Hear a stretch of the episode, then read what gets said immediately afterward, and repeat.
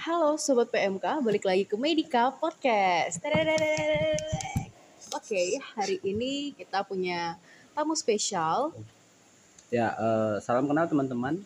Yang belum kenal, aku barman, tepatnya barman Bingga. Saat ini uh, berpelayanan di uh, Yayasan Perkantas Bengkulu. Itu saja. Jadi kesibukannya apa? Aduh, kesibukannya Gak ada ngapa-ngapain. Mengentas kemiskinan di Afrika Selatan. Oke, okay. ya gak apa-apa. Enggak, enggak kesibukannya sebenarnya karena di Yayasan Perkantas jadi eh, melayani siswa dan mahasiswa. Secara spesifik aku melayani siswa di Kota Bengkulu di persekutuan siswa dan juga di sekolah-sekolah. Itu aja. Dan bantu-bantu pelayanan mahasiswa. Itu aja teman-teman. Oke, jadi hari ini kita bakalan bahas tentang insecure.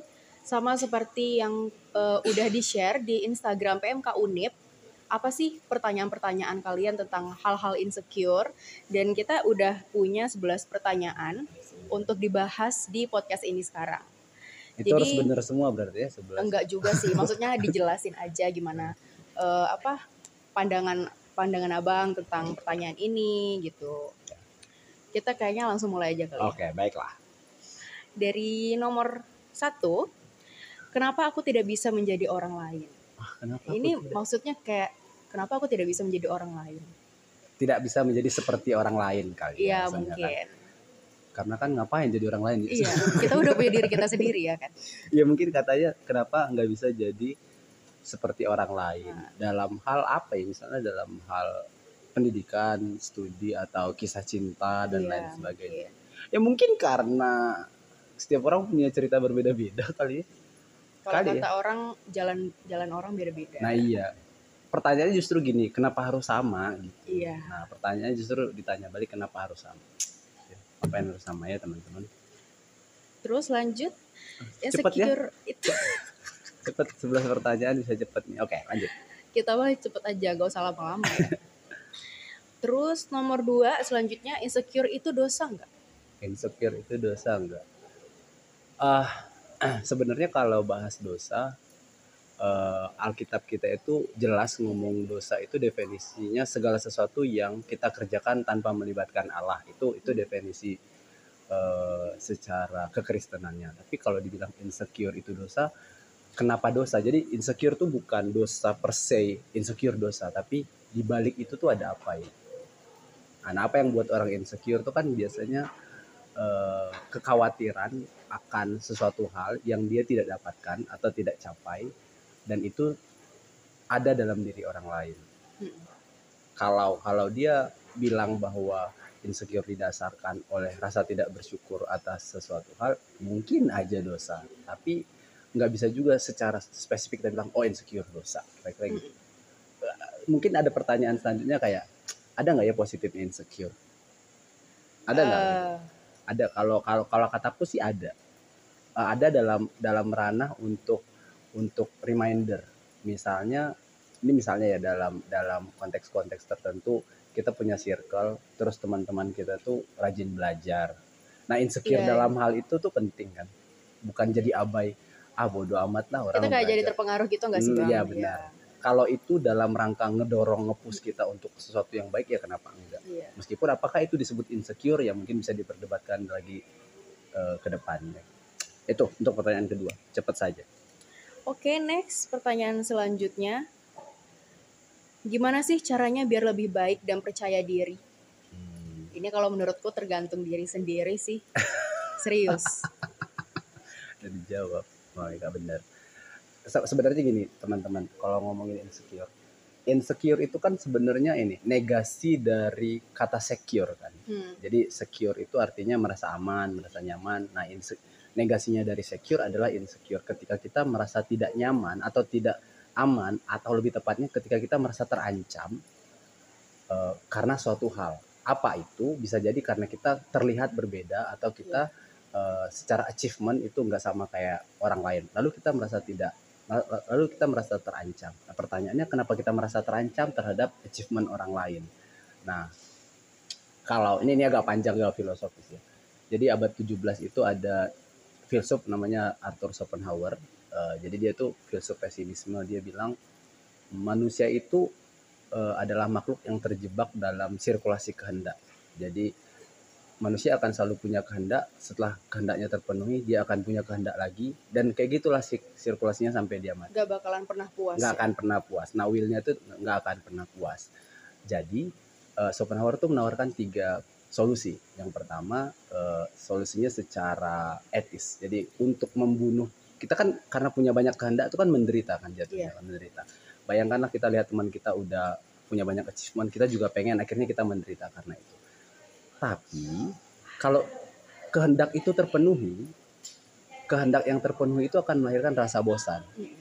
Dan bosan itu juga akan melahirkan penderitaan. Jadi tidak terpenuhinya kehendak dan terpenuhinya kehendak, keduanya melahirkan penderitaan. Itu kenapa Schopenhauer bilang ya hidup ini penderitaan. Maka dia ajukan tiga solusi. Solusi yang pertama solusi etis. Karena dunia ini penuh penderitaan, maka supaya kalian nggak menderita, nikmatilah hidup ini dalam hal etis. Berbuat baik ke orang lain misalnya. Agak panjang, tapi semoga teman-teman tahu strukturnya. Atau yang kedua, solusinya estetis. Supaya nggak menderita, teman-teman nikmatilah seni, bernyanyi, menari dan lain sebagainya. Atau solusi yang ketiga supaya teman-teman nggak menderita melihat pameran achievement-achievement orang lain ini asketis, yakni lari, misalnya ke gunung, bertapa gitu. Kirain lari dari kenyataan. Enggak, enggak gitu. Jadi tiga hal itu yang diajukan uh, Schopenhauer. Tapi kan dalam kekristenan itu jadi seolah-olah kayak kenapa hidup jadi tidak bermakna kan. Nah, kekristenan menawarkan hal lain. Apa yang ditawarkan kekristenan? ya keselamatan yang daripada Kristus. Nah harusnya harusnya itu udah cukup bagi kita untuk melihat seberapa berharganya diri kita sehingga kita enggak mulu ngejar apa yang jadi achievement orang lain. Karena kayak tadi Mika udah bilang setiap orang punya jalan hidupnya sendiri-sendiri. Meskipun bukan berarti kita bisa leha-leha kayak ya udahlah let it go aja lah orang-orang punya pencapaian apa ya bodoh amat lagi. Tapi poinnya adalah kalaupun pada akhirnya kita nggak bisa sampai pada achievement orang lain nggak apa-apa kok gitu karena setiap orang punya jalan semoga itu cukup terstruktur ya untuk menjelaskan kenapa orang bisa insecure jadi kenapa orang bisa insecure itu karena dia tidak merasa puas akan kehendak-kehendak yang akan terus hadir terus lahir dan itu akan melahirkan penderitaan oke semoga dapat poinnya guys Gila panjang banget ya kita lanjut ke pertanyaan selanjutnya Kadang insecure bikin kita merasa nggak layak di hadapan Tuhan. Bagaimana cara mengubah perasaan itu? Hmm. Nah ini menarik nih. Kalau insecure di hadapan Tuhan, kira-kira uh, positif atau negatif? Coba Mika, hmm. positif atau negatif? Kalau insecure sama teman kan udah normal ya. Iya. Yeah. Misalnya abang insecure sama Sung Joong Ki, kenapa jadi Sung Joong Ki? Jauh banget ya. Karena Sung Joong Ki ganteng. Nah itu insecure. Tapi kalau misalnya tiba-tiba insecure di hadapan Tuhan, menurut abang ini satu sisi itu positif. Kenapa tuh? Karena bagi abang eh, pertumbuhan itu, pertumbuhan rohani seseorang itu diukur dari sebagaimana dia merasa tidak layak di hadapan Tuhan. Yeah. Jadi semakin kita bertumbuh, harusnya kita semakin sadar bahwa kita berdosa dan kita semakin tahu bahwa kita nggak layak di hadapan Tuhan. Siapa yang melayakkan kita? Ya Tuhan itu yeah. sendiri. Nah gitu poinnya. Nah tapi kalau insecure ini dalam rangka bahwa uh, semacam intimidasi bahwa kita kita bukan anak Allah, nah itu salah tuh. Nah kadang-kadang dosa itu mengintimidasi kita sehingga kita selalu menjauh dari Allah. Pernahkah teman-teman berdosa yang secara konsisten kemudian melahirkan rasa enggan untuk bertemu Tuhan, misalnya kayak malas gereja, malas persekutuan. Karena apa? Ya karena aku masih berdosa. Nah kadang-kadang itu iblis mengintimidasi kita, membuat kita merasa tidak layak untuk datang kepada Tuhan. Padahal dalam masa-masa berdosalah kita butuh Tuhan harusnya harusnya sama itu kenapa kalau insecure yang tadi dalam dalam rangka gini insecure yang ya aku ini nggak layak di hadapan Tuhan uh, dan aku butuh Tuhan itu bagus mm-hmm. tapi kalau aku nggak layak di hadapan Tuhan lalu kemudian kita menghindar nah itu yang nggak bisa itu dia itu dia jadi jangan menghindar karena kamu berpikir kalau kamu tidak layak di hadapan ya, Allah. Betul. Seperti itu. Next, pertanyaan selanjutnya. Bagaimana cara mendekati dan memberikan nasihat bagi teman kita yang insecure? Uh, Ini agak eh, sulit sih sebenarnya. Iya, iya. Uh, pertama begini. Hmm, kita perlu membuat sebuah circle yang memang membudayakan orang-orang jadi dirinya sendiri. Eh, kadang-kadang orang itu merasa insecure karena budaya circle kita pun begitu gitu. Jadi uh, begitu ada begitu ada seseorang yang uh, trying to be honest gitu. Jadi dirinya sendiri kita uh, datang dengan ejekan, datang dengan oh kenapa enggak gini, kenapa enggak gitu. Nah, yeah. akhirnya circle itu melahirkan semacam nuansa yang membuat dia tidak nyaman atau merasa asing. Makanya kalau dia bilang pertanyaannya kayak mana cara menasehatinya, menurut Abang pertama-tama mulailah dari uh, melahirkan sebuah budaya dulu dalam circle, dalam circle kita. Apalagi ini konteksnya persekutuan ya. Apakah persekutuan kita itu udah cukup nyaman bagi setiap orang untuk jadi dirinya sendiri atau sebenarnya persekutuan kita itu adalah sebuah persekutuan yang budayanya memaksa orang menjadi seseorang yang lain. Nah, kalau udah kalau udah kita buat budaya yang seperti itu, abang pikir bahkan nggak perlu nasihat lagi, orang akan nggak merasa insecure. Misalnya kan di sosial media tuh ada tuh ini kayak jokes-jokes sampah yang uh, gabung ke circle kita dong harus pakai iPhone. Oh, nah, ada iya, dong, iya, ada, ada, ada, kan. ada. Kayak, di, di TikTok rame ya, itu. itu kan norak sebenarnya. Iya. Tapi jangan-jangan yang kita lakukan di persekutuan kita juga gitu, cuman enggak se ekstrim itulah. Kita lebih tersirat untuk bilang bahwa jangan gabung ke circle kami kalau kau enggak mencapai standar eh, standar-standar ini. Hmm. Nah kadang-kadang kita ngejek-ngejek orang yang gitu, secara tidak sadar kita pun melakukan hal yang sama. Nah kalau udah kebentuk tuh circle di mana orang nyaman jadi dirinya sendiri, abang pikir bahkan nggak perlu nasihat lah, orang akan nyaman datang ke persekutuan kita, datang uh, berteman sama kita tanpa harus uh, jadi orang lain supaya enggak merasa terintimidasi atas standar-standar yang udah ditentukan circle kita. Gitu. Oke. Okay. Gitu ya. Next pertanyaan selanjutnya, kenapa hmm. banyak remaja yang jadi insecure? Kenapa banyak remaja yang jadi insecure? yang jadi insecure? Kenapa banyak remaja yang jadi insecure? Uh, abang pikir begini. Uh, tadi kita udah sempat bahas soal manusia yang tidak kehabisan kehendak.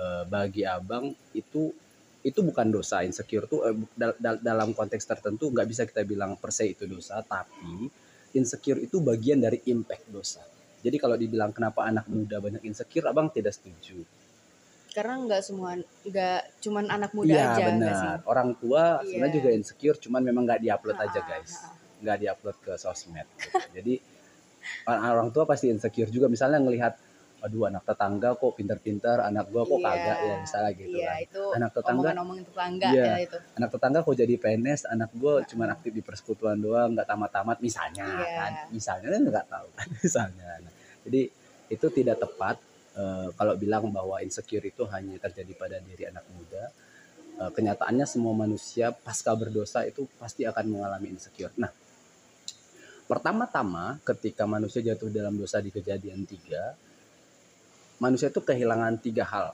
Pertama perspektifnya melihat Allah, manusia lari. Yang kedua perspektifnya melihat sesama. Jadi Adam yang sebelumnya bilang inilah tulang dari tulangku gitu kan waktu hmm. Hawa diciptakan. Lalu setelah jatuh ke dalam dosa Adam bilang e, perempuan yang kau di sisiku inilah. Dia bukan cuma nyalahin Hawa, dia nyalahin Tuhan. Yang ketiga sebelum mereka jatuh ke dalam dosa kan mereka nggak telanjang eh telanjang dan nggak nggak apa-apa kan tapi setelah jatuh ke dalam dosa mereka melihat diri mereka telanjang dan mereka malu artinya tiga perspektif yang sebelumnya baik dalam artian memandang Tuhan memandang sesama dan memandang diri akhirnya rusak oleh dosa dan akhirnya sampai sekarang kita juga sedang bergumul gitu padahal sebenarnya bodinya udah bagus sudah body goals tapi kan tetap kok gendut banget ya yeah. gitu kan kayak aduh jangan jangan fokus ke pipi misalnya kayak gitu padahal sebenarnya udah tirus tapi tetap tidak puas itu karena ya impact dari uh, dosa yang udah terjadi dalam diri kita. Jadi itu bukan milik anak muda saja. Cuman kebetulan begini. Kebetulan hari ini kita tinggal di kehidupan yang sangat accessible.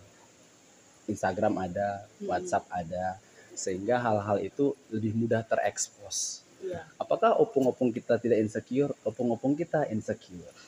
Ya, cuman nggak ada WhatsApp story dan Instagram Story. Iya nggak nih? Iya boleh. Betul boleh. kan? Pahlawan-pahlawan zaman dulu juga pasti bisa. Kira-kira begitu. Oke, okay, next pertanyaan selanjutnya. Ini agak agak susi susi typo guys. Ini agak sulit ya, karena dia bertanya, apa aku sudah cukup menyukai diriku sendiri?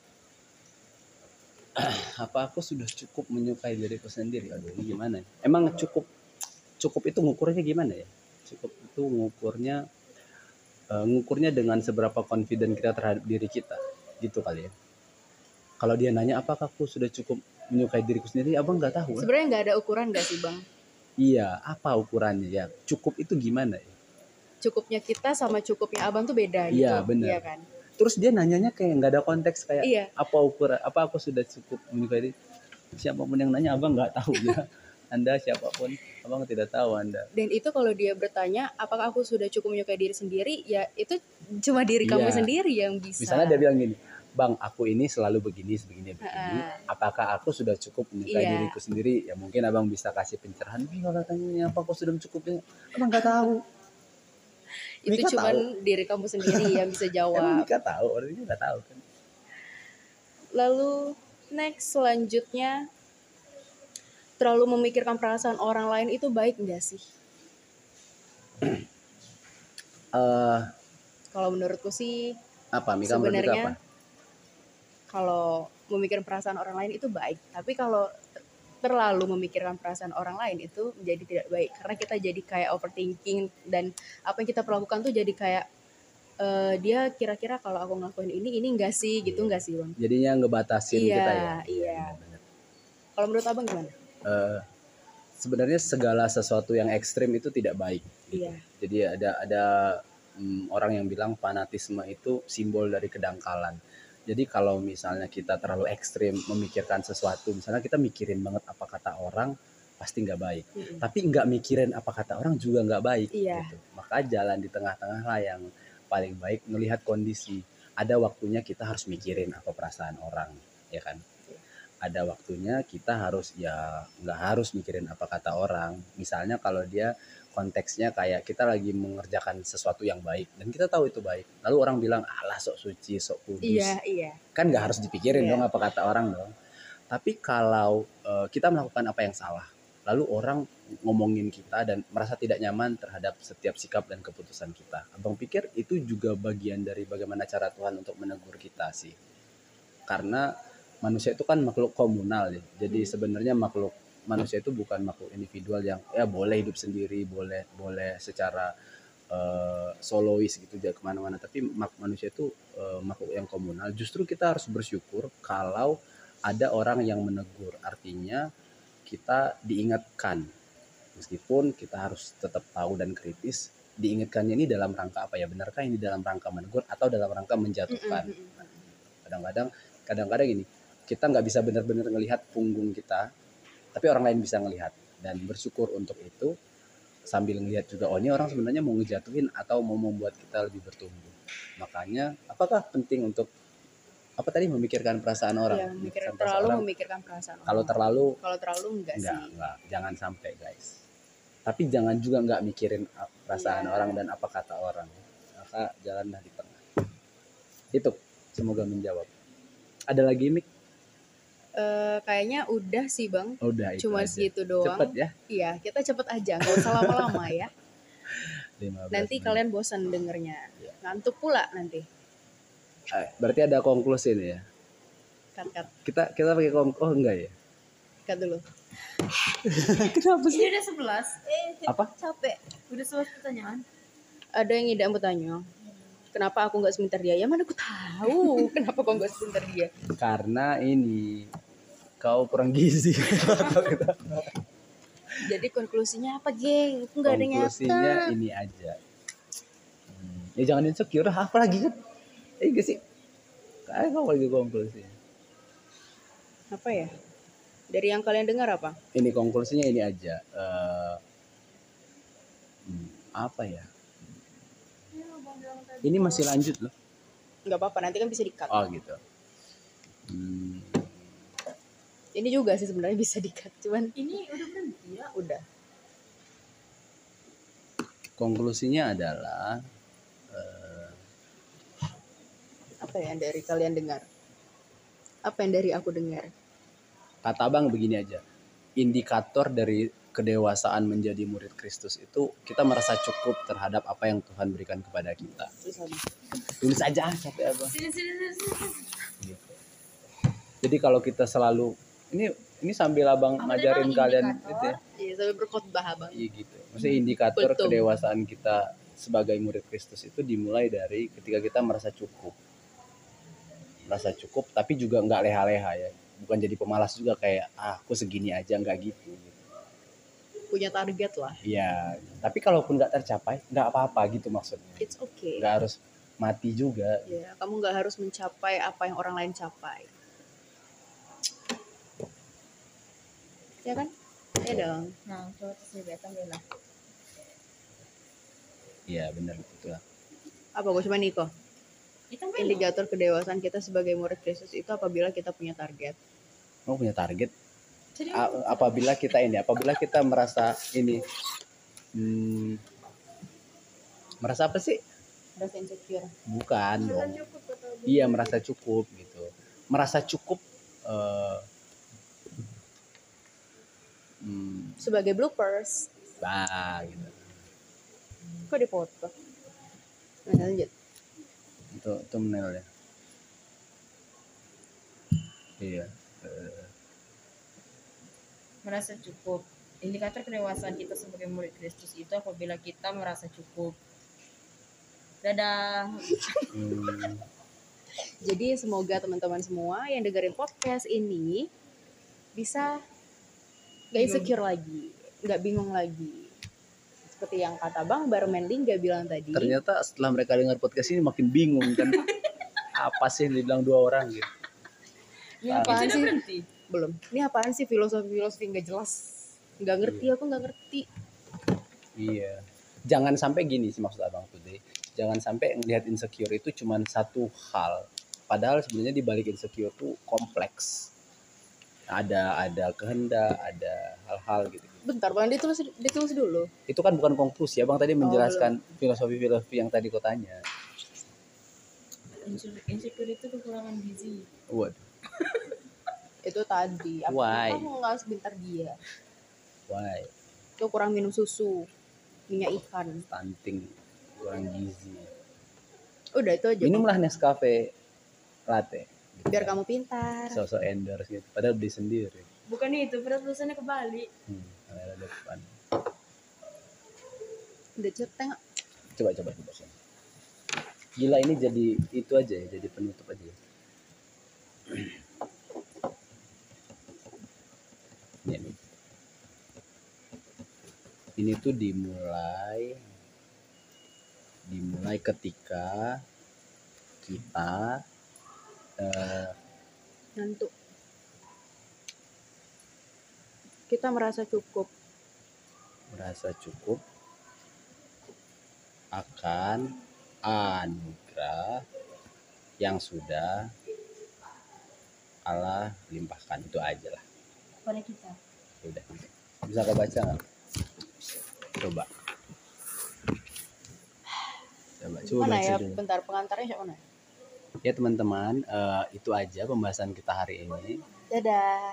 enggak gitu kan sebagai penutup eh, mungkin gitu-gitu aja Oke, sobat Medika, sobat Medika, emang sobat ada sebutannya ya sobat PMK.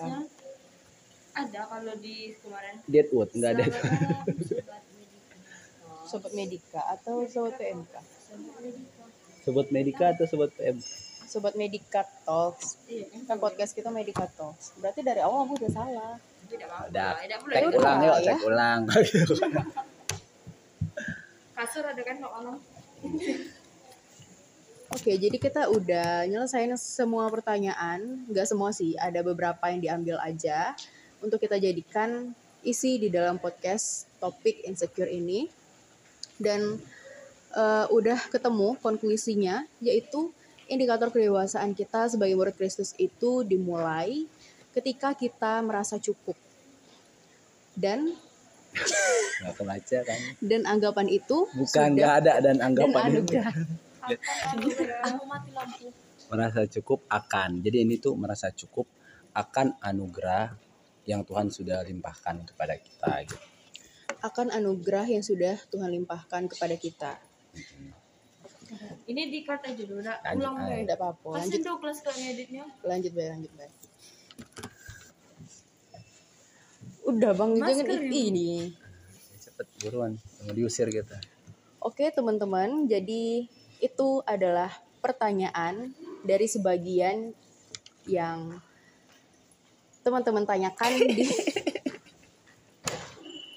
why you so shy?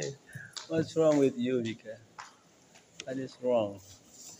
Oke teman-teman, jadi itu adalah sebagian pertanyaan yang kalian tanyain ke Instagram PMK Unip dan kita udah ketemu nih konklusinya yaitu indikator kedewasaan kita sebagai murid Kristus itu dimulai ketika kita merasa cukup akan anugerah Tuhan yang sudah dilimpahkan kepada kita. nice nice Nah, point Mungkin ada close statement dari Oh, Bar- ada close. Barman.